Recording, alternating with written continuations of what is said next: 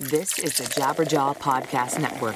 Visit jabberjawmedia.com for more shows like this one. Today's show is sponsored by Texture. The Texture app lets you tap into the world's most popular magazines anytime, anywhere using your smartphone or tablet. Right now, Texture is offering our listeners a 14-day free trial when you go to texture.com slash bad Christian. That's 14 days to try Texture for free when you go to texture.com slash bad Christian. And today's show is also sponsored by Zeel. Are you looking for an in home, on demand massage at just an hour's notice? Go to zeel.com right now to receive $25 off your first massage by using the promo code Bad Christian at checkout. That's Z E E L dot com, promo code Bad Christian for $25 off your first massage. You are now entering the Bad Christian Podcast. I believe I can fly. Pastor Joey, do you believe you can fly? I believe I, believe can I can touch the sky. Three, two, one. I think about it every night and Night day, and mother. day. Spread my wings and fly away like a bad Christian podcast. What, Joey? Why do you always got to make it so mean? Like I, I start singing a soft song, and you you go hard. Yeah, you just Why do you always- sweet sometimes? Yeah, I know. Why can't we just keep it nice and sweet and kind? Okie doke. I, me and uh, Georgia listened to the R. R. Kelly song, the Ignition remix, where he's talking about the freaking weekend. We like Oh, yeah. We listen to that. R. yeah, my, Kelly. my He's kid, a- my kids love that. But it's not it's not good to endorse or condone R. Kelly culturally overall. He's gotten away with a lot, so I will, I will withdraw any direct support for from one R. Kelly. Well, as as the pastor, I'm drawing a line in the sand and I'm standing away from secular. Okay, Yeah, I don't do that secular shit. That- that- that's one thing I don't do. you don't fool with no secular. No, I you don't, can't. uh-uh. Mm-mm. I don't. I don't invite Satan himself into Yeah. my life. just There's yeah. definitely a Christian substitute for R. Kelly. I promise. Just go to the There's got to Christian be a bookstore. valid yeah uh, substitute for everything secular that there could be. Which I, I said this on an earlier episode, but the word secular drives me crazy because 99.9 percent of all things that exist are secular, but the Christian culture would have you believe eh secular is this tiny fraction of stuff to avoid. But whatever. I hate it because it sounds like nuclear. you mean it's supposed to be pronounced secular? yeah, exactly. Nobody understands how to even say the word. That's what pisses me off. Nuclear. That's good. That's good. Okay, so there's a couple of cities I've got problems with, and those cities are St. Louis and Cincinnati. Come on. I hate those. I hate oh, 'em. Oh, Do you no, want to know why? I'm, I tell you what, I got two cities that are on my good list, and those are Nashville both and secular. Atlanta. Okay. And, and all four of those are secular cities. I will, I will give Yeah. you that.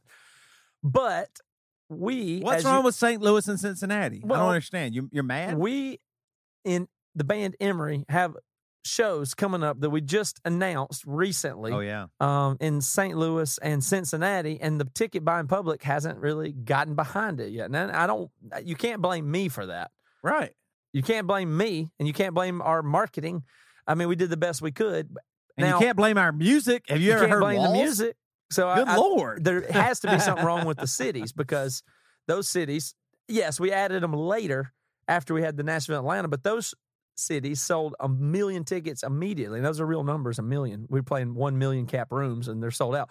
But Right. St. Louis and Cincinnati hadn't picked up yet. So I'm repeating your name many times and I'm saying there's something wrong with you to get your attention, but I'm really trying to suck up to you until you buy tickets to our shows. We've added a couple of shows. There's lots of, let me tell you this, there's lots of cities in the world where people are begging us to come and we chose Cincinnati and St. Louis, so yeah. you know. On March 18th and March 19th, Right. Matt, is when we chose those cities. So don't make me And we- regret it. And that's right before my birthday. My birthday is March 22nd. St. Louis, Cincinnati, you're not going to That's celebrate me? disrespectful As- if you think about it. know, I mean, how could you not want to see a 41 year old man just go off on stage For seven dollars? I mean, it's the for seven damn dollars? You wouldn't do that. That I mean, that's worth a hundred. and it's going to sell well, but I just I am disappointed in those cities. Toby, how much jumping around do you have left in your tank, dude? Here's the thing: I don't really jump anymore. I do a faux jump where it looks like I'm kind of jumping, but my feet never leave the ground. Is that that's in the less is more category, right? right, right. It, it, it Which looks is really a phrase cool. that I dis- yeah, dislike. But It, it looks really cool, but it saves my knees. you know, I've what's all- got uh, my important. wife is at such. You know how she's been nice to me since my mom passed away or died. I like to say died. I mean, I don't have to. Passed away sounds so funny when people say it, but it sounds. I find myself gravitating toward passed away sometimes, but I'll stick with died. Since I my agree with you. died, Can I say? Yeah. Can I ahead. say why I agree with you? You're exactly right. If you die, it, it's bad. Yeah. it's hard. Like passed away Right. seems too flighty Yeah, and it's like fruity. you- it's like uh, it's you know like what I mean? you go to say died, and you go, well, I want to soften this, and you go with passed away. You know, that's what it really is. Right. But anyway, What I hate is passed. He passed. I'm Yeah, like, what? So he took a test? That's good, right? I mean, he passed the damn test. really passed. So anyway, she'd been pretty nice to me since my mom passed on. Uh, Is another one. Um, but uh, she's maybe crept back into her old habits because I got one of the the most disrespectful affirmative response I've ever gotten in my life a couple of days ago. I asked her something about the trash going out, or is it recycle day and trash day, something like that. I'm looking for an affirmative response, and then I'm in the kitchen. She's in the living room on the couch, and she gives me, eh, speaking to your stage move where you kind of bounce and you make Right. a lot out of it. She gives, looks at me in the eyes, and gives me an extremely slow, just under one degree affirmative head nod, like this. Very disrespectful. I felt like it was like bait, not even one degree of chin motion up Right. and down. Like She didn't even move her head up and down an inch. she, eh, no, not even nowhere close to an inch. Like, Right. a, like somewhere, maybe two centimeters of chin motion down and up, very slow. To That's the point where I had to say, are, did, was that an affirmative head nod? Was that even what that was? Because that was the most disrespectful affirmative thing I've ever received in my whole life. Like I'm not worth a full degree or two of chin motion to uh, to answer my question. I found it very disrespectful. I can tell you were brought up at Mars Hill. Good lord. Yeah, okay. that's true. All right, so we'll move into that. Um, Joey, your episode of I, I- I have a breaking, some breaking to tell y'all that y'all don't know yet, too. By the way, Oh, I Oh, like sh- the sound I love. that. I'm excited. but we're guess what? We have a drunk ex pastor on the show today, so we're going to talk about church and the state of evangelical society and and where And where those things are and drinking, uh, obviously. But um, Joey, your episode on Pastor with No Answers this week is so good, and I'm very excited about it. And we're going to air that episode with the you- know over here on this feed because I want so many people to hear it. And I don't know if it's because I'm Right. too close to it, but it was you talking to somebody that um, was at Mars Hill, a, a lady that was at Mars Hill named Jen, who was there from 96. Her child was the first child born at Mars Hill. Yeah. Was there almost all the way through the end. When they when she and her husband was on staff left, I left at that same exact time. Um, but the interview and her her telling her story, which is so brave and so awesome, I'm so excited about that. There's finally people this close to that event that are going to be willing to talk about it and share. And what you, the way you talked to her was great. So stay tuned. We're going to air that um, in a little bit. And really, it's not about Mark and it's not about th- that church or whatever, but there's so many things that came out in her interview that are like, yeah, this is what churches are like. And so much of it Right. reminded me of politics. It's like, oh, yeah, that's what politics is like. And really, it's just, Yeah. oh, that's what power and systems are like. And there's so, gosh, I hope everybody understands these things are these powerful structures. It doesn't matter who they are or what they are, even if they're good things or true things, they're they get really tangled up quickly and become uh, manipulative and exploitative. They just do. And so churches aren't immune from that. And this is a good example. So I'm really looking forward to that. But while we were just podcasting on my phone, I just got a Twitter notification. This is no joke. um, Tullian Tchividjian just DM'd me while we're talking. No. Nice. this is really great. But he DM'd me and said that he really, he said he found the podcast where we were talking about him a year ago. And he wanted, Oh shit. yeah. Because I don't think it was too nice, if I recall correctly. And we may have talked about him in the recent future, even worse. I'm not really sure. But uh, he said He's he a wa- sweet dude. yeah, sweet dude. I love the guy. That's what I've always said. But he said, I want you to know, as surprised you may be to hear this, that I really enjoyed and appreciated it. Thank you guys for your candor and honest insight. Many mercies to you three. Wow. Wow. Crazy, right? Yes. I mean, what a hell of a guy.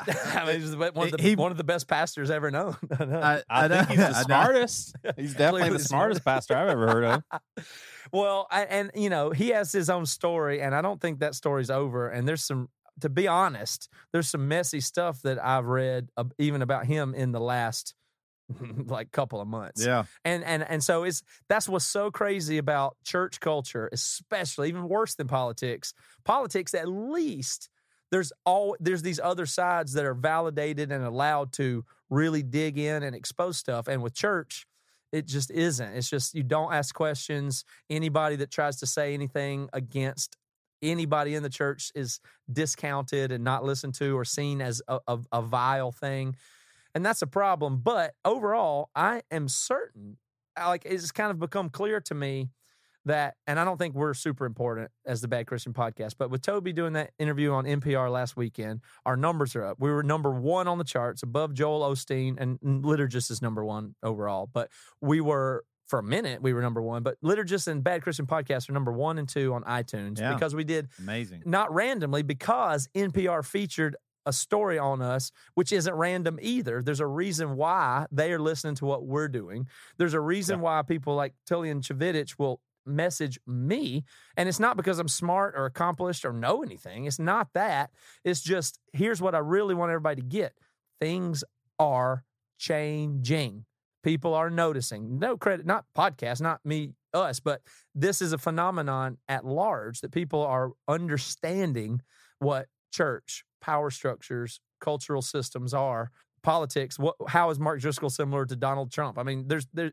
No matter what, these things we, we're starting to figure this out. We're we're Yeah. maybe we've been a couple of steps behind the curve for the last couple of decades, and a lot of people have been able to exploit a lot of people as a result. But man, I think stuff's shifting. That's all. That's all I can tell you is I feel that not because oh we have all this success coming. It's not that. It's just people like us, people doing stuff, drunk ex pastors, anybody. I mean, I really feel like the culture's changing. So stay mean, with you're totally- everybody. You're totally going to ask Tertullian to David to Vididich uh, to be on the podcast. Yeah, I'll, right? I'll, You I'll think type it right now. would- what do you want me to type I'd to love him? to- Say, yeah, man, love to have you on soon. Right?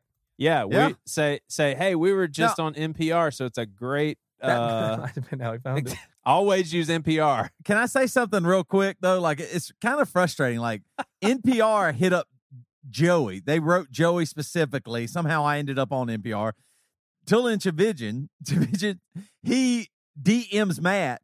All I ever get is Carl from Sandusky. Hey man, why you cuss? I don't ever get anybody famous. There's never anybody that DMs me where I'm like, holy shit, let me tell the world. That never happens. Why why does why does great why do great people DM you guys and I get nothing? I get zero. It's, it really kind of hurts my feelings. You just get like angry, well, you know, white men. That's your cult, right? That's what is that? That's It's what the true man is. It's all just a bunch of disenfranchised white men with privilege that don't get it, right?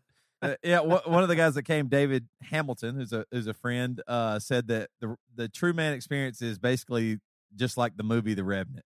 it's like a big group of it. Tell people just- what the true man experience is. I don't. I don't think that our audience Thank you, Matt. even really necessarily got uh, the full grasp on it, what it is. But R- r- real, quick, True Man Experience is uh, just uh, my longing to get men meeting together again. Uh, uh, men meeting now is weird. It's either like the uh, Shriners or uh, the Masons. So it's either dudes in weird hats riding go karts and parades, or people trying to take over the world. And or I just- Christians that only talk I- about bouncing eyes. Right, right, exactly. It's it's just unreal. It's not real, and so uh, I am started this True Man experience, and it's just men men getting together, and uh, we talk about a lot of stuff. It's really good, and so I'm actually doing uh, four more events in April, April 6th through the 9th. I'm doing Indianapolis, Grand Rapids, Chicago, and St. Louis, which I love, even though you hate them, man. and so uh, in April, April 6th through the 9th, uh, email me at Toby Bad Christian to find out more, but it's really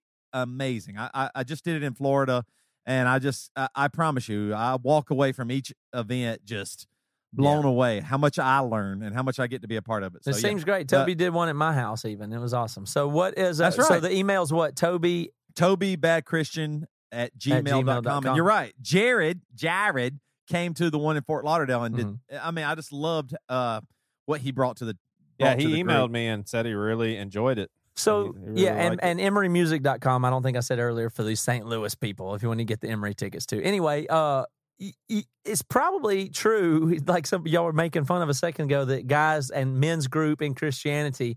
I would say that ninety seven point five percent of all conversation of Christian men is simple. Uh, uh, uh, accountability. How's your walk? Talk. That's it. That's, that's Oh, it. yeah. Like ninety something percent of men, Christian men communicating is is the simple back and forth of asking, "Have you looked at porn? Yes or no? How's Right. that going?" And that's about it. I'm telling that's you, about it. I'm telling you, when you're in a coffee shop in the mornings and the Bible Belt, Oh I man. can always spot the two- thousands and like, thousands of men confessing like all I have to pornography do is just other. look at them, and I'm like, that is either accountability partners or a mentor and the Christian Yeah. guy that's learning from them. And every time I'm right because they end in prayer every Right. single time. but here's the problem: when I'm meeting with with someone along the same lines, I guarantee you we stand out just like that as well. Yeah. It's just it's crazy. I, I've seen so many pastors at Starbucks with somebody for Oh, sure. I've seen a million times. I want to say something real quick about the Mars Hill deal, but before we do that, Toby, you wanted to talk about uh, texture, I think. Okay, let, let's just take a break. We- d- t- Say whatever you want to say, and we'll take a break and do all the ads. And we, we need to bring our drunk ex pastor buddy Jason on. He's waiting on us. So- Okay, yeah. My comments can wait. Yeah, you, well, let's can talk with Yeah. him. He, he he's up to date on everything. So just bring him in, and we'll talk about whatever you want to talk about. All right, great. Um, but let's go ahead and do the let's do these. Uh, take care of our sponsors. Yeah. Joey, thank you for the horrific transition into this. No, hey, I'm Once with again- you on that one. One- one- with you. Hey, I want to say something, but first, What did he say? He said, "Now let's talk about the Mars Hill thing." But first, I think Toby wants to talk about texture. I think Toby. I think Toby wants to. I mean, you couldn't even just talk about like Toby. You like you couldn't work in magazines or, or like my love of magazines. Anything like this is what you did. Like, I think of people that don't I know what think there's texture something is. Toby wants to say. I'm feel. I got a word from Toby. He has a word for y'all. Toby, give God us your told word. me to tell y'all that Toby has to say something. All right. Even though I got the worst transition, the worst intro before this, I do want to talk about texture.com. It is awesome. And I love, I, I'll tell you what, we get to work with some amazing sponsors. And uh, I, I think it's so cool that we do a podcast and that our sponsors uh, love our podcast. We, we talk to them all the time uh, and, and how great they, they think that what we're doing and, and we think that what they're doing. And I love that we get to really like our sponsors. We get to really enjoy what they offer. And that's what's so cool. And that is exactly the truth with Texture. Uh, the Texture app has gone beyond delivering just the magazine itself. They've made it easy to find and enjoy articles you want to read with daily recommendations, exclusive interactive features, videos, and more. And, and, and this is at a time when it feels like it's never been harder to find the truth. I mean, supporting the free press is critically important, everybody. From its inception, Texture has supported journalism not just by offering access to great magazines, but also financially. A portion of every subscriber's fee goes directly to the publishers. Texture features some of the most trustworthy, credible publications in the world, such as Time Magazine, The New Yorker, Vanity Fair, and many, many, many, many others. Texture is a go to source to access not just your favorite magazines, but also the latest and greatest in investigative journalism, U.S. politics, and domestic international news. Now, here's the truth. I'm just going to be honest. It's going to make me look stupid, but I love uh, like the ESPN magazine. I, I, I love Sports Illustrated. I love those. I, I always just kind of lean towards those magazines, but I'll be honest as well. I sometimes I end up looking at some of the magazines that my wife likes. Like uh, she'll have Red Book, and I'll say How to Please a Woman. I'll read some of those articles, or or, or HGTV. I like. I, I actually like Home Improvement and what you can do with your home. I, I just like those things. So what's really cool about Texture is I get all of them. I don't have to feel stupid by standing in line at the grocery store and, and buying an HGTV uh, magazine. I, I get to have it right on my device. And here's the cool thing Texture is searchable. You can mark what you like, check out back issues, vi- uh, view bonus video content, and they even curate articles and magazines just for you. Texture is normally $9.99 a month, and you get over 200 magazines. But if you sign up right now at texture.com slash bad Christian, you get a 14 day free trial. Two weeks, ladies and gentlemen. Two weeks of all the magazines you could ever want. Why subscribe to just a couple of magazines when you can have all of your favorites on your smartphone or tablet all the time for way less? So right now, Texture is offering our listeners 14-day free trial when you go to texture.com slash bad Christian. That's 14 days to try Texture for free when you go to texture.com slash bad Christian. Texture.com slash bad Christian. Right on. Thank you, Toby. So, have y'all ever gotten a massage and you like gone to like the spa? And so, he, I just remodeled and made an apartment in the back of my house. So I think about these things. I go into a massage place and I see the the lights and I see the wood trim and I see the drywall and I see the electricity. I see the phone lines. I see the internet. I see all the offices. I see all the equipment and tables that they have in there. And I think, well, I guess I'm paying for this. Now, let me tell you about Zeel and why Zeel is so cool because they have a license. We have 8,000 licensed massage therapists who bring with them a massage table, music, and supplies, and they come to your house that you've already paid for and thus can pass savings on to you. They don't need the brick and mortar stupid spa place with the incense and the weird music playing. They come to your place and you get a massage within hours. It's amazing. They've got an iPhone, Android app. Um, let me tell you how it's spelled Z E E L dot com. And uh, you can schedule, you can book. Payment is fast and easy. The tip is already included, so you don't do it. Seven days a week, 365 days a year, not closed like the spas do. Uh, Zeel massage therapist can be at your door in as little as an hour, and it's private, it's convenient, there's quality, it's comfortable, and that's that's what you want with a massage. Now, the the thing that's great about them is these massage pe- therapists are licensed and they've been highly rated and by all the other people that use them. So they're actually more qualified and more verifiable than somebody that you would go into a brick and mortar place to get a massage from. Anyway, you can see their reviews and everything right on the on the app. Um, so find out why Zeel's been featured in the Wall Street Journal, New York Times, Vogue, and Good Morning America. Bring the spa to you and try Zeel today. Seriously, today, like this same day, you can get a massage, and you know you need one. So to help you get started, here's the best part. Not only is it a good deal already, but our listeners get $25 off their first massage if they use the promo code Bad Christian at checkout. That's Zeel, Z E E L dot com, Z E E L dot com. And make sure to click add the promo code at checkout to use our code Bad Christian right now, Zeel.com or on Zeel's iPhone or Android app. Get a special offer when you try it today. Promo code Bad Christian for $25 off. If you get massages, do this for us, do it for you. $25 off, Zeel. Guys, how do y'all feel when y'all hear the word Indochino? Happy? Very ecstatic. Yeah, for real. So when I became a pastor, my mom, she steps in. She's like very motherly. She says, We got to get you a suit. And your dad and I, we talked about it. We're going to buy it for you. I was like, Wow, that's very generous. She takes me to Belk. And I did so many weddings and uh, funerals in that suit. And it, I just, I, I seriously did not feel good because I just didn't fit well. It's kind of baggy, and, and it, honestly, it wasn't stylish. And I, you know, my wife was trying to be nice about it, but she felt the same way. So here comes, uh, here comes Indochino, and uh, it, they're they're revolutionizing just just getting suits because I'm telling you, from the easy step by step directions that you do from your computer and getting all your measurements and all that stuff to basically hitting submit to the unbelievably low prices to getting the suit in the mail. You don't even have to go anywhere to get all the measurements. It's it's just it's unbelievable. So talk about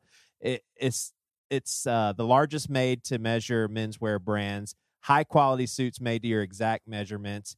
You get a customized, you can customize your suit just the way you want it. I mean, honestly, on the inside of my pocket, first of all, on the inside of my jacket, it's like real cool psychedelic butterflies. And then on the pocket, I have uh, Clemson kicks Gamecock ass. It's funny. Nobody sees it, but I know that little joke is there. Uh, you can place your order and and wait for it to arrive in just four weeks after submitting your body measurement. So this week, listeners, you get any premium Indochino suit for just $389. Now, for those of you that are into clothes and suit shopping and all that stuff, you get just how low this is. The price is unbelievable. If you need a suit, you need to get it through Indochino for this price because you're just not going to find prices like this anywhere else. So go to Indochino.com. That's I N D O C H I N O.com. And uh, when entering Bad Christian at checkout, you get this price. So that's 50% off the regular price. 50% off the regular price for a made to measure premium suit, and the shipping's free. So Indochino.com, promo code Bad Christian for any premium suit for just $389, free shipping. Incredible deal for a suit that will fit you better than anything ever that you would find off the rack. Very good. Thank you, Joey. All right, let's see if we can get Jason. I'm trusting in the Lord. Jason. Yeah. So you're in Seattle, right? Yeah. Um, my publicist said that you guys are in Ballard, and I thought, shoot, if we had if if we had put our heads together, we could have done this in person. No, I know, and I like doing them in person, but I didn't realize where we were on the calendar date, so I didn't think of that until earlier today. So, in any case, too bad. We'll have to hang out sometime soon. But thank you for joining us tonight on the show. Yeah, my pleasure. So, let me catch you up on what we've been talking about already, uh, and that is. Um, you know, and you intersect with this in a little bit of a different way in your podcast, Drunk Ex Pastors. And we've had you on, we had you on before. I don't know what it was. It was probably a hundred and something episodes ago. It was a year or two ago when you were on last, right? Yeah, it was a while ago. Yeah. Yeah. And that conversation was really good and really popular. Um, and so what we've been discussing today is the way that we feel, even in the last two years, I really feel like the Christian culture and evangelicalism has changed a lot and maybe even been more polarized and moved in some bizarre ways. But I also feel like the counterculture and the difference to that and the alternative voices have really come alive and been louder and and and more so. In fact, we had a piece on NPR where NPR was covering our podcast, and in that podcast and in that interview, uh, you guys came up too. And I'm sorry that you didn't get on the NPR feature, but they were asking about you guys and what you were doing too. Did you know that? Yeah, yeah, I saw that. So, uh, you know, so yeah, you were tagged in the at least the blog post on NPR or something, weren't you? Yeah, yeah, they mentioned uh, drunk ex pastors in there, along with Rob Bell and Mhm. uh, you guys and Science Mike. So, congratulations to us all, then, right? Yeah, go. right. What What do you make of this? I mean, are, are we starting to break loose some stuff? I mean, what's what's happening in Christian culture? Would you say in the last few years? Well, I mean, I think that the existence of podcasts, um, you know, as an extension of the internet, seems to be a real kind of um, decentering type of uh, phenomenon. You know, like it used to be the case that you could just go to one of a few places, whether we're talking about news or whether we're talking about Christian um, stuff. Uh, it seems that there's so many more voices now, and there's been a kind of democratization of uh, information that you know people can um, talk about things. That's one of the things that we at Drunk Ex Pastors hear a lot is that, and I'm sure you guys do also. Um, you guys talk about issues that um, I've wanted to talk about for so long, and I've wondered about for so long, but never felt like there's a safe place to do it. Yeah. and you know that's I think that's one of the the um, good things about podcasting is you know it it gives rise to opportunities to discuss hard things, things that people want to talk about, but don't feel like they can.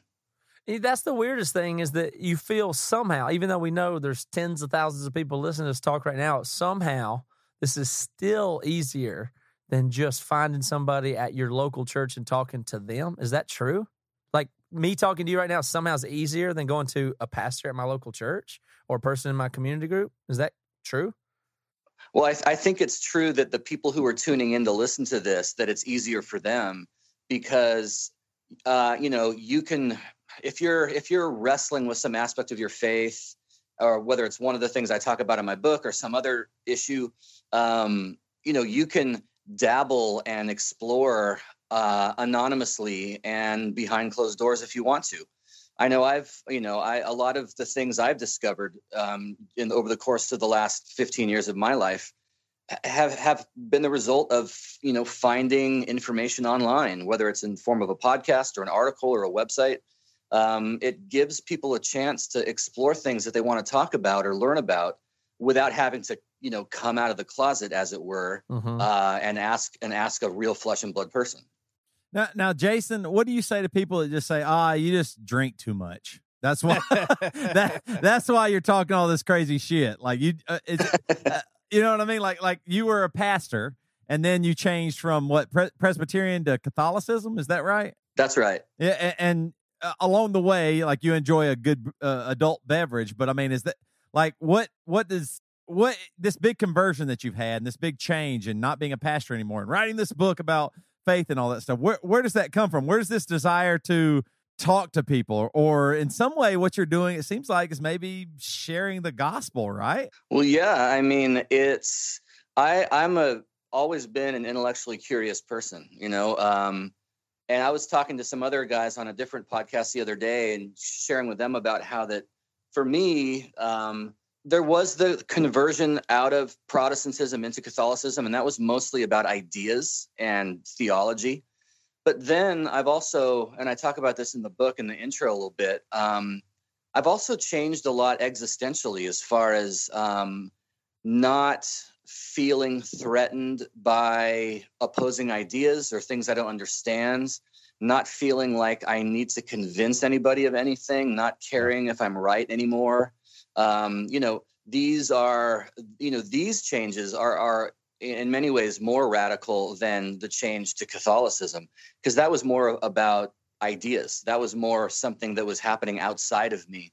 Whereas, you know, um, th- this process I've been going through over the last couple years, it just really transforming me from a really polemical, argumentative, debating kind of guy that I was to someone who's really okay with different voices, different perspective, differences of opinion, and that kind of thing. Now, do you think that that comes from just a realization that there's no way of knowing that you're right? Is that where that stems from? Yeah, I mean, it's it's realizing that it's on one level it's just folly even to open our mouths uh, and and say anything about God, let alone open our mouths to say that we alone are correct or my group or my denomination or my my little tribe of people alone have this stuff figured out. Um, the more you know, for me, coming out of Protestantism and, and the ministry into into the Catholic Church was really humbling because it, you know, it um, showed me that I uh, there's a lot I don't know, and the more I study a subject, the more I realize that it goes way deeper than I thought, and it kind of just displays that folly of thinking that I can really get to the bottom of any of this.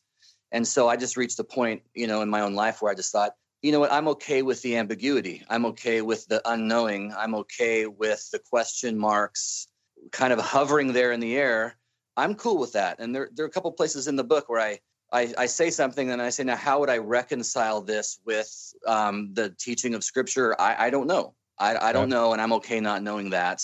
And uh, and if you don't like what I'm saying, I'm okay with that too. So so what is your foundation now then? Like if you if you're your go to with faith and spirituality and everything like what what what would you say why do you keep believing? Yeah that's a good question. Um you know i, I say in the intro that yeah, i'm this close to saying i don't believe anymore at all but i can't. Um i i think that you know um i'm haunted by god. I think god I, I think that there's something to that. And even when he doesn't act like I think he should, or even when the ways I've sought to understand his involvement in the world or in my life have turned out to be wrong or mis you know mistaken i still can't um, bring myself to deny that that there's something more to what we see around us than simply what we see around us that there is something more to nature there's there's supernature mm-hmm. um, that there's something more to the physical world namely a spiritual dimension you know and um, I, I, may not be a very good example of Christianity or a very good Catholic, and, and that's that's fine. I think, ironically, on some level, especially when it comes to Christianity, doing it wrong is a kind of indirect way of doing it right. Um, because it's about grace, because it's not about perfect performance. Um, the Bible seems to support that as yeah, far as right? the accounts they've decided to record, at least. Yeah, yeah, and it and it seems to qualify all of us um, by our very failures. We're ironically qualified for this. That's really interesting, though. Do y'all think that in today's Christian culture that anybody would really be like pro one of the 12 disciples like would like mm. would would the evangelical south love peter no they wouldn't like any of them no they, they would Almost talk so much shit about it would not be regarded highly in our society Isn't that crazy? Pharisees, the Pharisees. yeah, some pretty, they- Pharisees. Some Yeah. Pharisees would be able to Oh, make the Pharisees. to pull yeah. a power play and have a platform. I'm sure. If the Pharisees still existed, Yeah. they would be president. well, so what I'm kind of curious about is especially making the, the leap to Catholicism. It makes kind of a point that resonates with me, although I don't necessarily resonate with Catholicism itself, and it's leaving evangelicalism is very interesting to me. And I've almost come to the place where I would say I'm an ex evangelical to some, and I don't I don't have a new category oh that I'm no, in. man! But what I'm and here's why I say that the same as the political parties, I feel like um, the religious communities or evangelicalism, I believe those things change. I mean, what was a liberal and what was a conservative in the '60s is not the same today, and what's it, what True. made an evangelical in the '90s isn't and the 2000s isn't the same today. I feel like the movement in itself has grown smaller. I don't, I don't mean to be oxymoronic there, but it's like grown smaller and isolated itself more and become even more polarized in some goofy ways that I feel like the movement may have left me. Or eh, that's the way I feel. I don't know if that's true or I could back that up or prove it, but you went so far as to leave Protestantism. Yeah, um, you know, I, I think in many ways, um, I, I mean, I think the label evangelical um, is is a meaningless label. I mean, any any group big enough to include Pat Buchanan and R.C. Sproul, Yeah. um, is is just so broad that it has no meaning. Uh, you know, um, I, I think personally, I think the label it was created for political purposes, so that we stop talking about Mm-hmm. X amount of Episcopalians think this or this amount of Baptists think that, but you can lump them all together uh, in this really big, huge umbrella and then have a big voting block that looks impressive. Mm-hmm. Um, but for me, leaving Protestantism, yeah, it was it was scary. I mean, it was like everything I had known, almost all of the relationships in my life were somehow connected to either my church, my seminary, um, and and just it it had been you know my life since I was a high school you know kid. So leaving was really hard, um, and it's not been easy. I'm not going to lie; it's been a rough go, and I share about it in the book. Um, you know, it's been um, it, has been a, major battle, but uh, and getting back to your point about where kind of Christian culture has has evolved to, um, I think people prize uh, authenticity and genuineness and sincerity now. I think those things are looked upon as being way more important than they used to. And for me, it's been a great comfort to, you know, even though I've struggled, um, I feel like I am, and I feel like this book reflects my Mhm. authentic self. And the book And- is Misfit Faith, but could you get could you be specific there and tell us like what's been one of the struggles or pains of, of having you know left Protestantism that's in the book? Yeah, I mean, part of it is um, just livelihood. You know, I, I was a pastor. I, I made good money as a pastor. Um, I didn't ever have to worry about, you know, putting food on the table or paying the bills or anything like that. Um, but walking away from that, um, you know, because I was uniquely unqualified for anything else. Um, and coupled with that was this idea that, you know, because my views have changed and because i'm no longer all that polemical and interested in being an apologist then i, I wasn't really interested in, in in kind of doing the catholic speaking circuit you know conference speaker circuit thing at all um you know so it, it was it was just kind of stepping into the unknown and um you know if you would have told me you know the the day before i quit you know if you would have said this is what things are going to look like in three years um you know, I would have, I, I still would have done it. I still would have pulled the trigger, but it would have been like a, major gut check moment because I just, I did not expect it to be as hard as it has been. So you're saying the way things are right now still ain't so great. Um, it's, it, it- ain't so great. Um, you know, it's better. Um, drunk ex pastors, uh, you know, is making some money and we're able to, um, you know, uh, pay ourselves a little bit here and there. Um, it's certainly not um, paying the bills completely, um, but the book, you know, book the writing. I do mentoring uh, as well and speaking, um, you know, and so uh, you know, cobbling all those things together, I can I can you know scrape by, but it's not it's not been easy and it's still a challenge, but uh, it's a very welcome challenge. Mhm. So do you ever think, man, I blew it? Sometimes. like, like, could you like? Do you ever think, man, I should have just held it together? I could have just met, you know, kept, kept my IRAs and all that stuff and just kept going. Like, it, like, do you think what you are right now is the modern day? We were talking. I was making fun of disciples earlier, but like, are you a modern day disciple that is sacrificing everything for truth? Do you, do you feel that way at all? Uh, that that sounds way too heroic. Um, They're called the drunk ex pastors, man. That's true. well, I I'll tell you what. I never. Um, I I mean, I never think I wish I had not quit. But in my in my darkest times, I think you know what I'm going to do. I'm going to go. I'm going to go back and say it was all a it was all a trick. I was going undercover to find out what these Catholics are doing. Mhm. I'm back. I'm here to. I'm here to. t- yeah, I'm going to write an expose and tell my story and make a documentary and, and just cash in that way. Catholics are horrible. You don't even know by Jason Stellman. Yeah. Right, yeah, right. Toby was talking about how if you're an atheist, you might as well just get into the mega church market and make some money, man. I mean, just be persuasive, talk about Jesus, get people fired up, and make a lot of money. no one understands what you're talking about, Joey. So I'll clarify that. What Joey's talking about is I think if uh, somebody doesn't believe in God at all, they should just start a church for sure. So you probably, I mean, where, where you're at right now, I think there's probably enough people that you eh, have you thought about that, like just starting a church for people where you're at. Well, the the problem is that you know when you're a Catholic, you kind of think that there already is a church that Jesus started, and you're not supposed to run around starting new ones. yeah. Um, Are you a Catholic? Do you do you think of yourself still as a Catholic? Toby? yeah, yeah. I mean, Yeah. I'm not very I'm not very good at it, but um, Catholicism is really easy to be bad at. But you know, uh, my favorite. So wait, wait, wait. So you, you, I mean, in any other situation, nobody would say that. Like if you don't, if you don't actually go for jogs in the morning, you don't Yeah, go, like yeah, a, I'm just bad. Yeah. I'm bad at jogging. Yeah, LA Fitness is you can do easy. Nobody ever calls me if I don't show up to work out. I love it. right. but so, but you can do that with religion, right?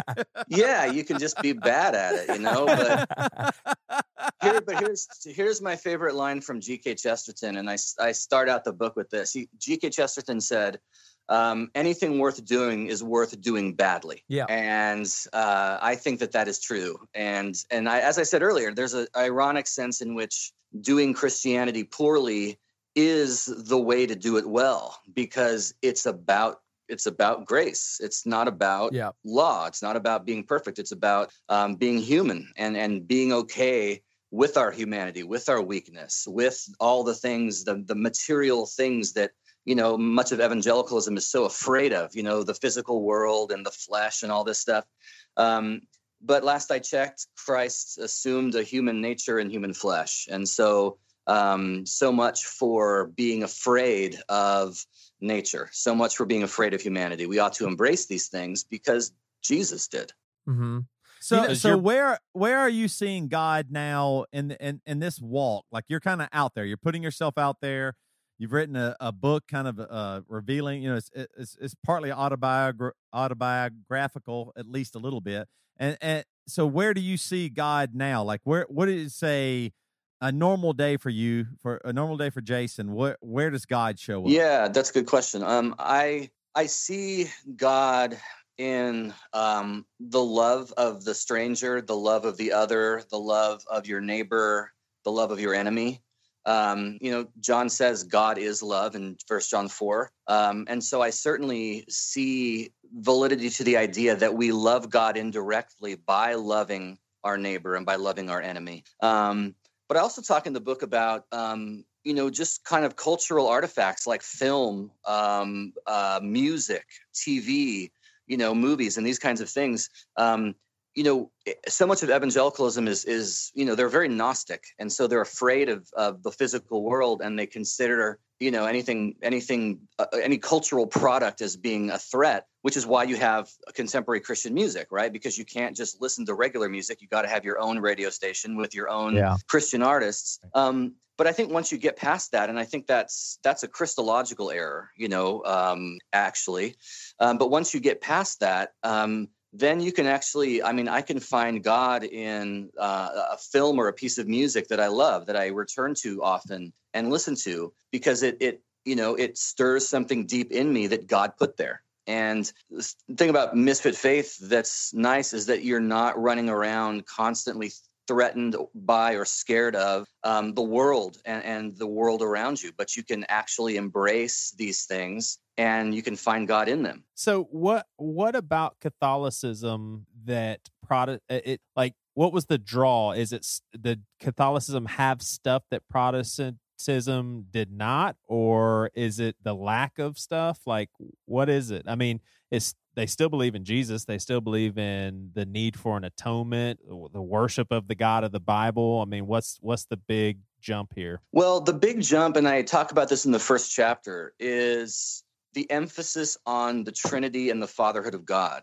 You know, because as a Protestant, of course, I believed in the Trinity, but the Trinity, this idea that God is three in one Father, Son, and Spirit, um, the Trinity basically served to um, use to argue with Mormons if they showed up at the door, right? That's what the Yeah. Trinity was for. It was something that I would pull out of my pocket and hit hit um, Mormons over the head with or Jehovah's Witnesses, but it wasn't something that functioned in my life in any kind of powerful way at all. Um, God, for me, especially as a, I was a pretty hardcore old school Presbyterian, right? And so God was a, a creator and a judge. I mean, God made you, He gave you His law. Man sinned and rebelled and uh, made himself uh, susceptible to divine retribution.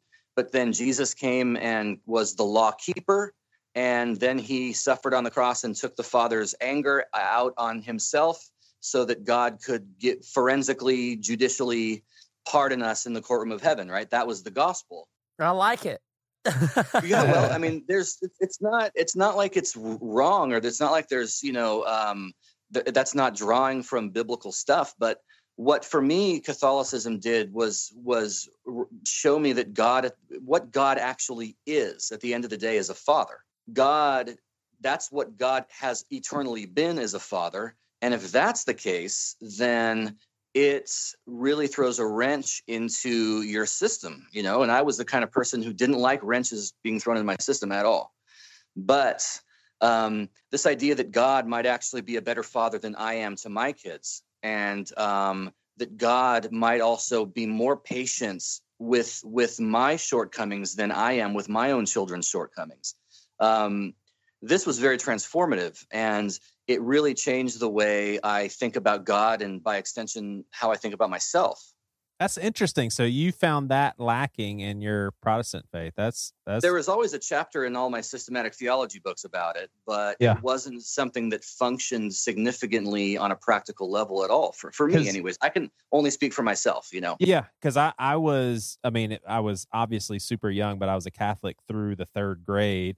But I still have memories of just like it seemed like Catholicism focused a lot on the do's and don'ts. Like I like I would say Catholicism to me is on par with the unhealthy Pentecostalism that I was a part of. It was like, yeah, we believe in grace, we believe in God, Jesus, Holy Spirit, but you better work your ass off, man, and earn your keep because you know you just never know what's going to happen when you die. And do you come into contact with an overemphasis of law and do's and don'ts in Catholicism? Yeah, I mean, it's so it's so big. There's like a billion and a half of them, you know. So it's there's there's um so many different stripes and different different emphases depending on where you are Right. um but that's that was what i was getting at earlier about you know when i became catholic it wasn't like my own journey ended or my exploration or curiosity ended um so i am not that kind of catholic at all Yeah, I That don't think makes it's and to whatever degree you know to whatever degree i'm supposed to be and i'm mm-hmm. not then to that degree i'm just not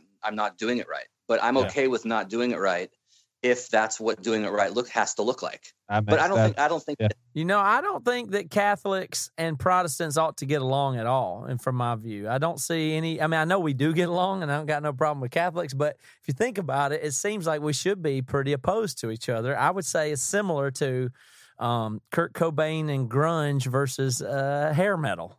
Right, like you, there was a, some time when it was like Axl Rose and Vince Neil were the guys, and then you had uh, Martin Luther, which would be Kurt Cobain, and he said, "This is everything in reaction to what y'all are doing." Yeah, we're both using Right. guitars and distortion and stuff like that, but this is way different, and everything we're doing is because of what y'all are doing that's so stupid, and that's what Martin Luther said. And so then you shouldn't be able allowed in 1994 to say, "Oh, I love Guns N' Roses and Nirvana." You shouldn't be able to say that. You should be one or the other. I feel like Catholics and Protestants, you know, you think you must think Protestants are punk asses that you know got it wrong. Matt It's just what you gotta nailed think. it. Here, here's the thing, though. Here, here's the thing. Um, you know, the thing about Catholicism is it it it's refuses false dilemmas and either ors. And so, you know, it, it's it's way more of a Protestant thing. What you said was very Protestant in a sense. It's it's it, it, it's it's either this or that. It's either grunge or it's hair metal. It's poison, Yeah. or it's Pearl Poison Jam, or right? Nirvana. You your choice. I mean, you're, I mean, Catholics are poison. You know. You well, um, we do have a lot. Skid There's a lot of smoke. There's a lot of smoke at a Catholic mass, which is kind of kind of glam rock, you know. Yep, it's total so are, glam. are Catholics more mystics? Like just kind of, eh, you know, they just accept, eh, there's mystery. We don't get it. Yeah, uh, I mean, there's a definitely a strong mystical tradition in Catholicism. Yeah, I like that. But you know, it's funny because um, before the 1960s, you, what you're describing is exactly how it was. I mean, I think Catholics had no patience for Protestants. Um, they were, um, you know, they're in, they're they're not in real churches, and they're not even saved, and they don't even have, you know, all the the, the, the sacraments and all this. But after the Second Vatican Council in the 1960s, the Catholic Church has radically changed its stance toward people of other faiths, including Protestants, but people of other faiths. And I think Pope Francis is kind of a, a, a embodiment of that sort of new way of being Catholic, where um, you know it's not about you know holy war anymore. Um, now, when I was a Presbyterian, you know, Presbyterians have no patience for Catholics at all. I mean, it was like, no, you're those guys don't know the gospel. They're Yeah, they're not Christians. Oh, Yeah, yeah.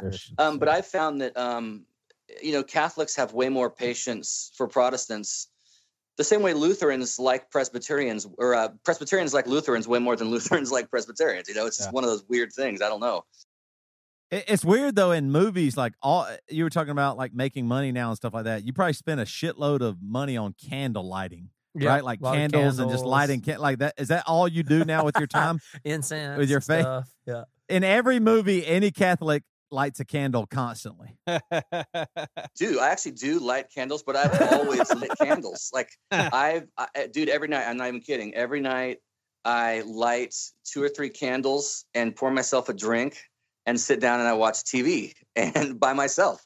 And it's like, uh, but I've been doing that way before I was Catholic. It's I would probably I go with Hey, one well, hey, candle well, and three or four drinks I, personally. I think that's awesome. It sounds really sad and lonely, but I do think that's awesome. Now, what I, what I wanted to ask is your your podcast is called Drunk Ex Pastor. So, how much drinking do you do? We um well first of all when when my co-host Christian um who's the agnostic one when he he's the one who came up with the name, you know, and I was just kind of coming out of my church life and I'm just like, dude, I'm to get like I'm to get crucified if, if I call my podcast Drunk Ex Pastors. And to this day my mom my mom doesn't like the name, you know, she does, doesn't like it. Um but we what we do is we um we pour a drink and it's basically what we're doing is is hitting the record button on conversations that we were having anyways i mean we've been he and i have been friends since high school we've been hanging out um you know having having some drinks having some laughs talking and stuff for years and we just decided to record it but we'll we'll uh, we'll pour a cocktail and we'll do a shot in honor of the people who share us on facebook and twitter and everything um, and then we'll we'll drink our first drink, and then we'll take a break. Forty five minutes in, we'll make another drink, and then we drink our second drink on the second half of the show. So we're we're not drunk at all. It's like if you ever you've listened to us, we're not like drunk Right. at all. yeah, welcome to the podcast, motherfucker. And another thing, yeah, hey, I, before before we leave Catholicism completely, I, I seriously am curious about this. Like, do you respect and revere Mary a lot more now than you did? well, I don't know. I mean, I I understand like intellectually um, the reasons why Catholics have that strong Marian devotion, um, and I respect it. You know, um, Yeah. and in a, in a sense, it's uh, you know, in a sense, it's it's an answer to the world and the culture who says that the church oppresses women, Oh. and of course, um, you know, Chesterton has a line where he says, "Yeah, according to the culture, uh, the church oppresses all women except one whom they adore too much." Um, but I don't. It never. I mean, it never really took with me, you know. So I, um, I never like. I've read books about Mary, and um, I, I recognize, you know, that there's something about Mary. no pun intended. nice. but I, I, I never that that aspect of Catholic devotion never really um, took with me, and so um, you know I I have that respect for for those ideas, but I don't sit around like with I I don't have a statue of Mary anywhere, and I don't. Um, Do you know the Hail Mary? I know the Hail Mary, but it's been a I haven't prayed a rosary in uh, quite a while, so I suck at praying though, so that's that's part of the problem. Do you go after in, in your book? Do you go after like modern day church structures, especially like mega church? Uh, by go after, do you even do you address it? Because I'm sure you're not down with you know a lot of what's going on in modern day churches. Well, only only insofar as it affected me, you know, because like I said, the book is not about arguing one thing over another. Um, and so I talk about how I fared as a zealous megachurch evangelical and, and the, the the things in my life that that changed and where I grew out of certain certain attitudes and whatever. Um, but and you're right, I, I a lot of what goes on in you know um, what passes as as American Christianity to me is is you know the farthest thing from Jesus I, I can think of. But I don't really go. I, I don't really address it in the book because the book is more. Um, it's not an attack book. You know, I'm not. Right. I'm not going going after anybody. So hey, so the book is called Misfit Faith, and uh, it's out now. When is it out? it came out today. Nice. boom. Now, is this is this your first book or, That's my what? third book. Third. I wrote a book called Dual Citizens, and I wrote a book called The Destiny of the Species um, three years ago and six years ago. Um, uh, but this this is the one I'm the most proud of. You know, for sure. Nice. Well, that sounds like a, I'm, I've been in a band for a long time, and that sounds the same. Like the newest book, you're the most proud of. The other ones that you talk shit about, but Yes. but I hmm. believe it. It I would believe. suck if your newest one was the worst. You know, Right, right, exactly. you should read my old stuff. It's I, you know I'm looking at it right now on Amazon, so it's available on hardcover and Kindle, and it came out today. And I'm telling you, people must like it and have already got it and burned through it because Jason, there's six of them used, starting at eleven dollars and seventeen cents. Nice. Seriously? So people, somebody's already got it, read it, and put it back for sale. So let's keep them Hell moving, yeah. everybody. I don't Hell care as long as hey, as long as people buy it. That's all I care about. All right, it's Misfit Faith by Jason Stellman. Jason, thank you so much for joining us. We're excited for you and uh, what's going on with drunk ex pastors and this book. So uh, thank you for joining us, dude. Hey, my pleasure, fellas. We appreciate it, Jason. Okie dokie. All right. Very good. Jason Stellman from Drunk Ex Pastors, everybody. I know. Now, I love I love it when people uh proclaim their uh alcohol. Like you know what I mean? Like it's such a negative thing to really like promote alcohol. Like you know you know what I mean? Everybody yeah, looks you down probably would like it. the shout your abortion movement too, then, right? You like that one? Come on. Seriously? I learned that- they have that, you know. I learned that Shout learned your that abortion. your abortion or whatever it is. They have that. They do. That's I'm not making that up. Yeah, I'm not making that up. Wait, what are you talking about? There's a tweet. People tweet their abortion. What is it called? Is it not called shout your abortion? Am I wrong? Does anybody not know that? Yeah, I'm pretty sure. Joe, it's it. Joey? Do you know that? um anytime I hear the word abortion, I just close my ears. No, I'll look it up. I just but vomit. I'm- that is, I'm sure it's a thing. It's it's it's called tw- tweet my abortion or shout my abortion. I'm not making. I'm not even trying to make fun. I, but Well, I, I was just trying to talk about alcohol, and then you took it to a really dark place. So thanks, man. I, I, but was you just like saying I it when people proclaim. I was just saying I like Miller Lite, and all of a sudden, my friend Matt, who I've known for years and years and years, has to take it to the darkest possible No, I'm place. just saying start your own agree with that, hashtag, like drunk and proud, but with with Toby Morrell or something. You know, I get it. You're sick. Matt, Matt, real real quick, what I wanted to tell you about the Mars Hill interviews and you know just just what Hey, we're re- planning on also, also, real quick, once again, killer segue, killer transition into this. Oh, I'm not even trying to transition. Did you? wanna Okay, before know, we I get to that, it. did you catch Toby trying to uh, take a screenshot of you with your leg hair I up in the air in the middle of the drunk I ex took pastors it. interview? Did It's on the get it? BC Oh. Club. It's on the BC Club right now. There was a. We're trying to do an interview, and there's also there's three. leg There's four. hair. There is four people on the interview, and then also a giant, hairy, pasty white knee also involved in the interview. It's unreal. Okay, all right, get I back had to to scratch what you my wanted knee. to say. See, I had to scratch. No, but here's yeah, but Jason Stone was really good. But speaking of Mars Hill,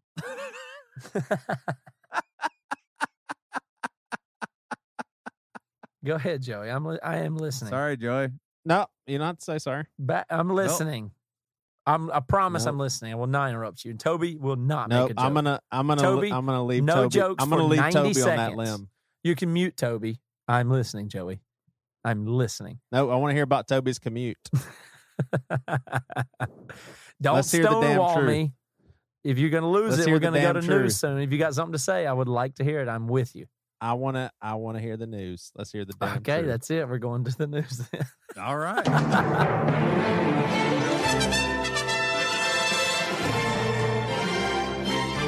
In a world where you say something and for the first time ever, a pastor closes his mouth and chooses not to speak, it's the first time in the history of the world. My name is Toby Morrell, and I'm the damn truth. Not, I'm telling the damn truth. I am the damn truth. That's kind of a game changer. It is. That's a little bit of a game. Did you feel Well- anything when the guy who Did re- God tell you that God told me to tell y'all I'm the truth. just now? About 10 minutes ago. Woo! This first news comes from Fox, which we all know is the truth, right? Yeah. I mean, e- Got everybody has no to reason to dispute it. I mean, the other ones are just they- fake. yeah, Fox has never given us any alternative, any yeah. ru- any reason to doubt or dispute what they have said. A- and I mean, of course, you would trust Fox News science, right? I, d- I don't know where else you would possibly get any good information. Scientists have a plan to bring back Mars's. Is it Mars's or Mars ocean? I think just Mars. Just Mars. will It's, do. it feels like it should be Mars's. Like, yeah, I guess you're right. It wouldn't be Toby's bike. It would be Toby's bike. So okay. Uh, I thought I I don't know if y'all will like this or not. Matt, you might like it. Joey, I don't know if we're on good footing right now, so I don't know Can't if you're gonna for like this. sure about either. that. Yeah. I can't say for sure if you'll like this no matter what. Uh, Whoa, a- whoa, whoa, whoa, back up. I don't even know what you're talking about. Good footing. Because I don't- it, you know I interrupted you earlier, and I feel like you- Oh, no, I just gave up. he's I'm moved not on. mad. He's Moving moved on. You've moved on. If you think I'm upset with you, then that's on you. What are you talking about? I don't even know what you're talking about. Oh shit! It is on me. Oh shit! It's on you, dog. It's on me. Is you Oh. carrying that? Joey told You me had that. me. You had me at Mars. Let's hear it. Uh, Joey told me a long time. I don't know if y'all know this, but Joey, you know, we used to have have when I worked at Seacoast Church, we would have pastoral meetings, and he would tell me like I would I would come to him because we'd had, you know, he was my my head pastor, so we'd have meetings, and he would, I would be able to reveal to him in those meetings some things I was struggling with, and he would tell me like whenever I said uh something, you know, like something was going on with my wife, he would always say it's on her. That's that's her. Just like yeah, he would say it's it's on like he just told me it was it's on you because he was right. Like it's on me. He's totally fine right now. But he would always tell me, no matter what, whenever anything would happen with Jess and I, it's on her. He would That not got say, you through some tough marital. "Oh my god, you, you I, I think you saved our marriage." It, it it caused her to stop arguing, and and she just stopped trying. Oh my I word! mean, oh my which word! just no. opened She- the floodgates for you to just have a nice marriage. She no, she continues to argue. Unbelievable. It's it's almost it's it's uh it's inca- it, it, inca- it's incapacitating, but it but only way I make it through is when I hear your voice in my head. It's on her. That's on her. I mean, she did. Feel free. I mean, I don't put the toilet seat down. I, I waste coffee. I, all these bad things that I do, and I just go, "That's on you. That's to you. That's on, that's on you, girl." At a workshop in D.C. last week, scientists from the agency's Planetary Science Division presented the possibility of erecting a magnetic shield around the red planet Mars to replace the one that has vanished more than 4 billion years ago and boost what's left of Mars's Mars atmosphere. The result of such a shield, according to researchers, would be protection from solar radiation and winds, which would which have worked over the eons to help strip the planet of of its waters and warmth. The shield could therefore help terraform uh Mars. Terraform's a like a trendy word, isn't it? Mhm. uh, terraform Mars to more closely resemble Earth. In the plan, some say is so crazy it might just work. The shield may be an inflatable one, would be placed at the L1 Lagrange point. It would hopefully hopefully thicken the atmosphere to the point where carbon dioxide ice at the planet's north pole would thaw, spur greenhouse gas warming, Mhm. and melt regular ice, which would restore up to one seventh of Mars's of Mars ocean, okay. according to NASA. est- According to NASA uh, estimates. So here's what I'm saying: everything I've ever heard, greenhouse gases are bad. now you're gonna tell. Now you're gonna tell me on another planet, if you could give another planet greenhouse gases, it would help the planet. Well, you tell me that. No, you tell me that ain't some bullshit. Now I tell you what it is is man. is now uh, while I don't disagree with any science that Fox Science has reported there, I'm shocked, especially from Fox, that our world is. This is how crazy we've gone now. Now we've have to dedicate a bunch of time, effort, and resources to climate change on another planet. Right. I mean, it's it's that bad that we we got to put we better put our time and effort into climate change on Mars. Right. Not, I know. of course, it's bad enough here. We got to fix Mars now. I know. I, I mean, our we we we cannot fix our climate Well, no matter don't even what. It- try it- here. it's a Let's ni- just start working yeah, on Mars and trying to get it to 72 degrees. The red planet. It- it- the one we're living on now, this third rock from the sun, is a foregone conclusion. Let's try. Let's at least try to get Mars in shape. Let's immediately I- I do know. that. Give them greenhouse gases. It's the wrong way to go. Now, here's the thing that I did think though. Wouldn't it be cool, like if you were living today and there was another planet that was totally habitable? Wouldn't you think that's just the coolest thing in the world? Like if there was just another planet with a New York City and all that, uh, uh, you know what I mean? Like, wouldn't that be just the most amazing thing that you could think of? I, I thought that today. I was like, that would be the coolest thing in the world if there was somehow travel there. Like, would you travel there? No, I Like, don't know. what- Neil deGrasse Tyson said on Joe Rogan recently, and he had a really good point. Whatever, whatever it would take to save this planet is still going to be way easier than going to another one and taking a billion people there, or, or Oh, yeah, seven yeah. billion people For there. Because sure. even if you could do that, only some people could go. Sure, surely we're not taking eight billion people to another planet. Right. So whatever you put your resources into, whether it be deflecting an asteroid, saving this planet, if you're going to terraform that, terraform this, I mean, there's almost no scenario in which it would make the resources would make sense to put elsewhere. There really doesn't. Yeah. it- be- eh, because what are you going to do? You c- s- send a hundred people, send a billion people. I mean, to some other place, and when what would go into that just makes almost no sense, really. I, Hey, well, how, you mentioned asteroid. How possible is it for an asteroid to hit Earth without us knowing that it's going to happen way before? We would know, but Is there are some the scenarios cards? where we wouldn't be able to necessarily do anything about it, like or, Well- or well, in time. also, but though- still, that you'd be better off to fo- focus your technology on how to deal with that than Yeah. get everybody off of this rock. Right. That doesn't make. I mean, that's not going to Well, make sense. I mean, I don't even think is, ever. is that what people's approach is, getting everybody off, or Well, not necessarily for an asteroid, humanity? but for whatever. No. If, if our climate goes up three degrees and every everything about human life changes, it's still not easier to go to another planet with billions of people. I mean, if there's if there's a such thing as terraforming, we'll, we'll terraform here. Uh, Whatever, put a glass Right. dome like Total Recall or do something. I mean, the amount of resources involved in going millions of miles with billions of people just is never going to be the easiest solution. It just never is going to be the easiest one always fixing this one or deflecting the asteroid or saving the whatever it is. It'll always make more sense than leaving. well, Probably. I think I agree with you. I, I don't.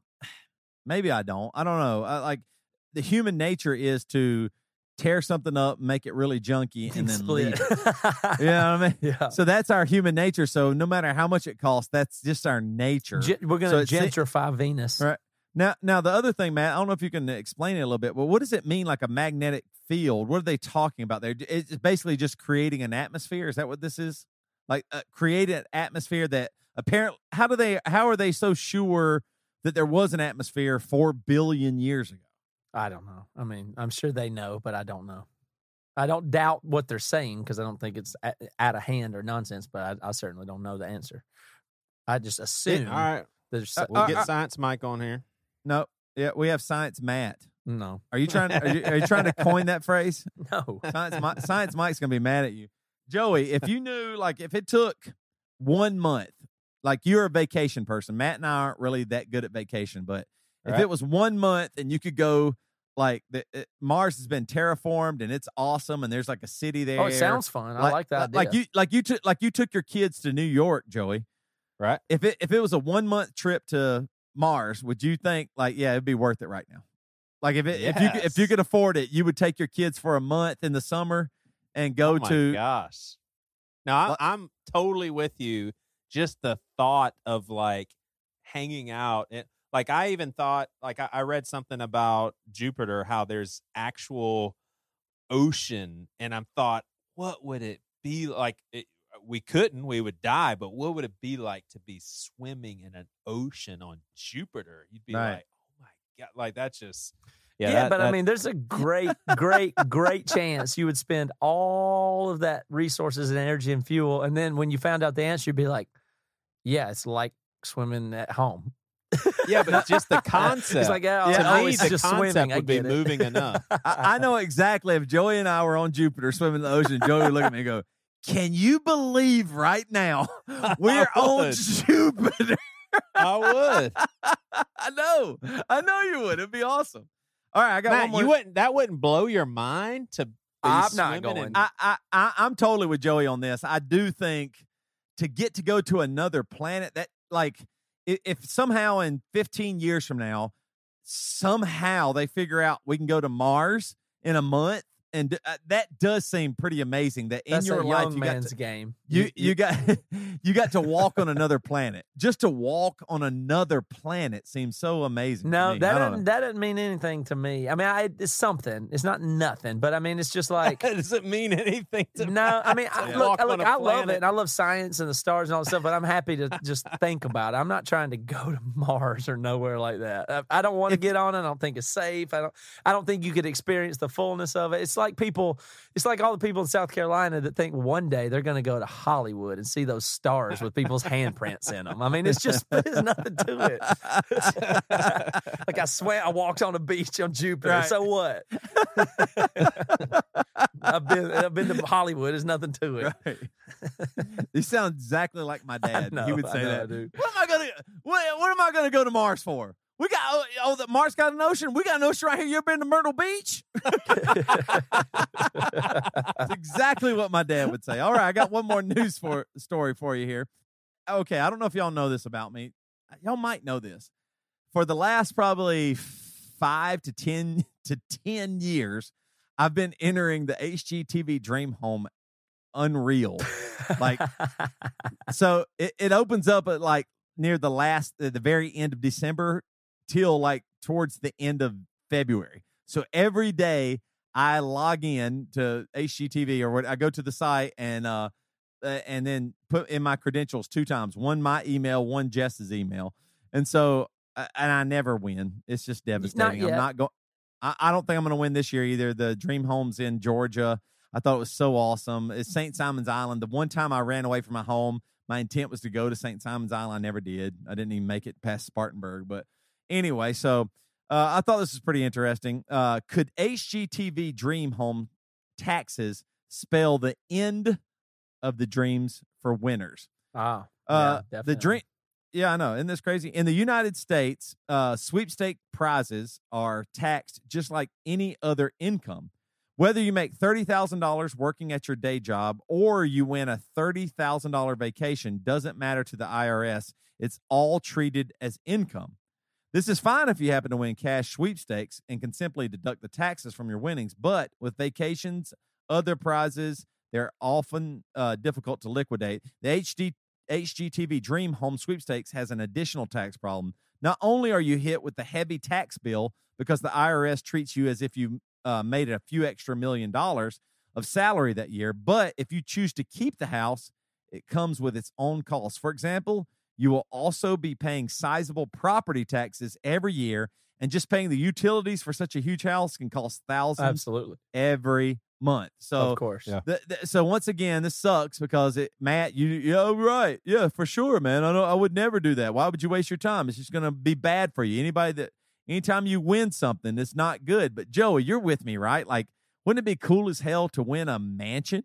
Yeah. Like, wouldn't it be worth the trouble? if Taxes you and said- utilities you couldn't even handle. That's but true. just win, just the just winning alone, even if it meant you made, just winning. even if you made ten dollars, wouldn't it be worth it? N- Well, I it don't seems think like so. you could. It, I I think you could figure something out. If it's a mansion, then you can you can figure out some sort of community living or uh, reconstruct it to where there's parts of the house that's closed off and rent it out. I mean, you just make it work. Just- Exactly. I- That's but- what this but I will article went say on this.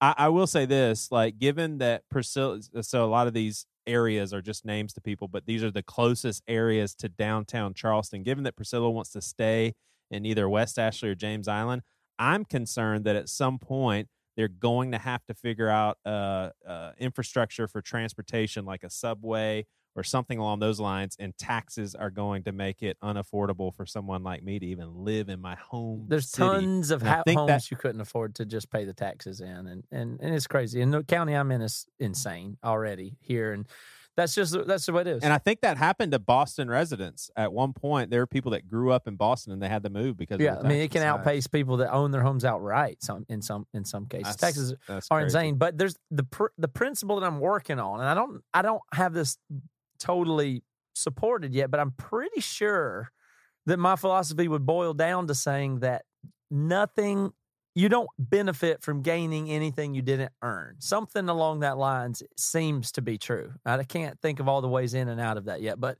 lottery, of course. But you know, you don't want to get paid double what you're worth. That doesn't work. You don't want a bunch of fans that don't really like your music.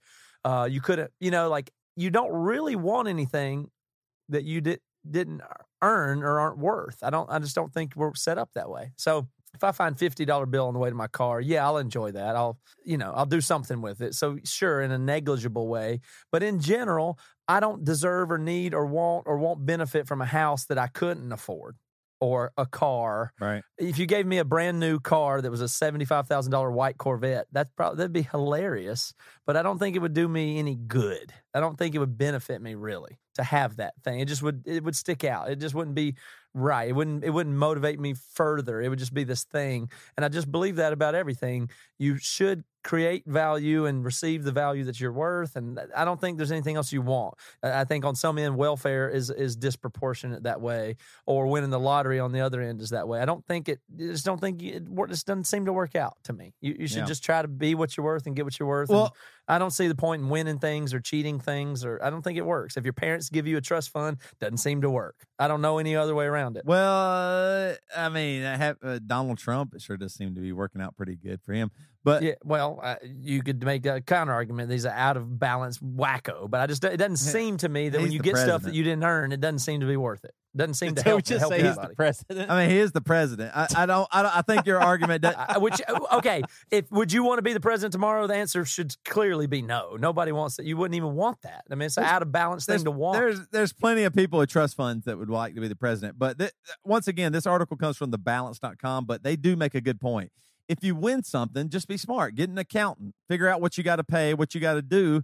Like it doesn't have to be like I, I feel like you're being pretty dramatic. If you win something, it's the worst thing in the world. You could Not never the worst, but it, that- I mean, you could never handle it. But what what if you win one hundred dollars and just that's what I'm saying. well? Fifty dollars. It's not Some one of my friends won a snowboard one time. That's cool. I mean, but it really didn't matter. Like, it Uh, didn't have you ever won any money gambling and did it ruin your life? No, I didn't Uh, say I ruin mean, your life, but proportionally, the amount that you win, it- you, I mean, it's only worth what it's worth. Like if I if I win two hundred dollars gambling, then I, I suppose I can have fun with that, sure. But it can't to the degree where it could be a life changer is to the degree where it can be a life screw you up, is what I'm saying. So as long I as think it's Joey and I feel really super confident that we'd be totally ha- if if I won one million dollars right now, it would be it would be great. I Yeah. wouldn't feel bad. I don't think it'd ruin my life. I'd be probably in good shape. So yeah, that's it's like just me. it's it's like when Forrest. I mean, Forrest Gump. he nailed my thoughts exactly. Yeah, but that wouldn't hold a candle to you earning a million dollars. To be my point, it's not near as good as you earning a million dollars with the skill and opportunity that you developed and came through on. You, you at least it would go that far. Earning a million dollars is better than winning a million dollars. At least you'd start there. It'd be so easy just to win a million dollars. It would be you. You would be better set for your own future had you earned that million dollars. Is my point. My main point. all right, how Anyway, about how about this? If you worked your ass off for you know sixty hours a week, for, entering for 10 sweepstakes? years, for t- no, no, no. You you you created a business and you worked mm-hmm. sixty hours. Yeah. to ninety hours a week for ten years, and then you're a millionaire. Yeah. does that feel better than walking into a gas station and then thirty minutes later you're a millionaire? Which one's Which like person would you better, rather be going which, forward? Would be the which one's the better earn the money. feeling though? Yeah. Which person feels the most crazy and best and uh, amazing? Now, now afterwards, Oh, we for can sure, argue, the but- lottery winner. But same as the person that looks at the best porno ever and got a prostitute. That's way more exciting and feels good. It ain't better. Well, you're you. right. You're actually right. Porno and prostitutes are awesome. All right, that's the damn news. Thank you so much. Now, I want to clarify eh, or clear up. Joey, you were getting ready to say something about Mars Hill Church, and I want to hear what it was. I'm sorry I interrupted you, and I, I would love to hear what you were going to say earlier. Is that your All right, guys, that's the that's the is that your podcast. Thank- blessing? yeah, That's your blessing. it's my blessing. I like it. I All like right, just if you want to wrap here, I will tell you I got a message back from Pastor Tullian. Nice. Yeah, What do you think he says? What did he say? He said, uh, "I would love to, guys." That's yeah. I think I- he I'd said, love to. Guys. Thank you. If it's okay, I'm going to pass right now. Currently enjoying a quiet season. I won't read his whole message here, but he, he's doing some personal work. But let's Smart stay in man. touch. So, you know, I, I won't write the guy off. I would love to talk to him. I have really some deep or crit- critical questions I'd like to ask him, and I hope I do get to talk to him. So, I'm not throwing him under the bus. And this is awesome that he's reaching out here. Maybe we'll talk offline. Maybe I'll come on the podcast one day. But again, good work on your NPR thing, Toby. Thank you to the BC Club. Joey, you've done great work lately talking to Jen Schmidt from Mars Hill, and, and we're going to do a bunch more of interviews with people telling stories from that. Um, BC Club, thank you guys because we're going to do some interesting stuff later this year um, that you guys are funding that is going to be great. So, a lot of good stuff going, and I really do feel like everybody keep it up. So, BC Club, keep it up. Casual listeners, keep it up. Drunk ex pastors, keep it up. Litter, just keep it up. NPR, everybody, keep communicating, keep talking, keep fighting, keep telling the truth. And I think these opportunists and the abuses and stuff will come to light, and more stuff is going to get worked out the right way. When you hear real people talk about real shit, it's working. It seems to be working. Is is the only thing I would like to encourage and tell everybody. Don't give people the benefit of the doubt. Hang in there, tell the truth, ask the difficult questions.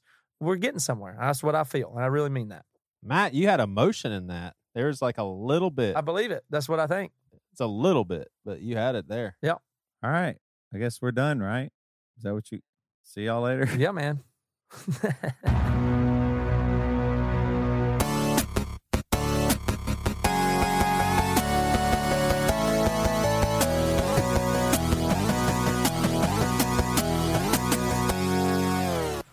You've been listening to the Jabberjaw Podcast Network, jabberjawmedia.com. Shh.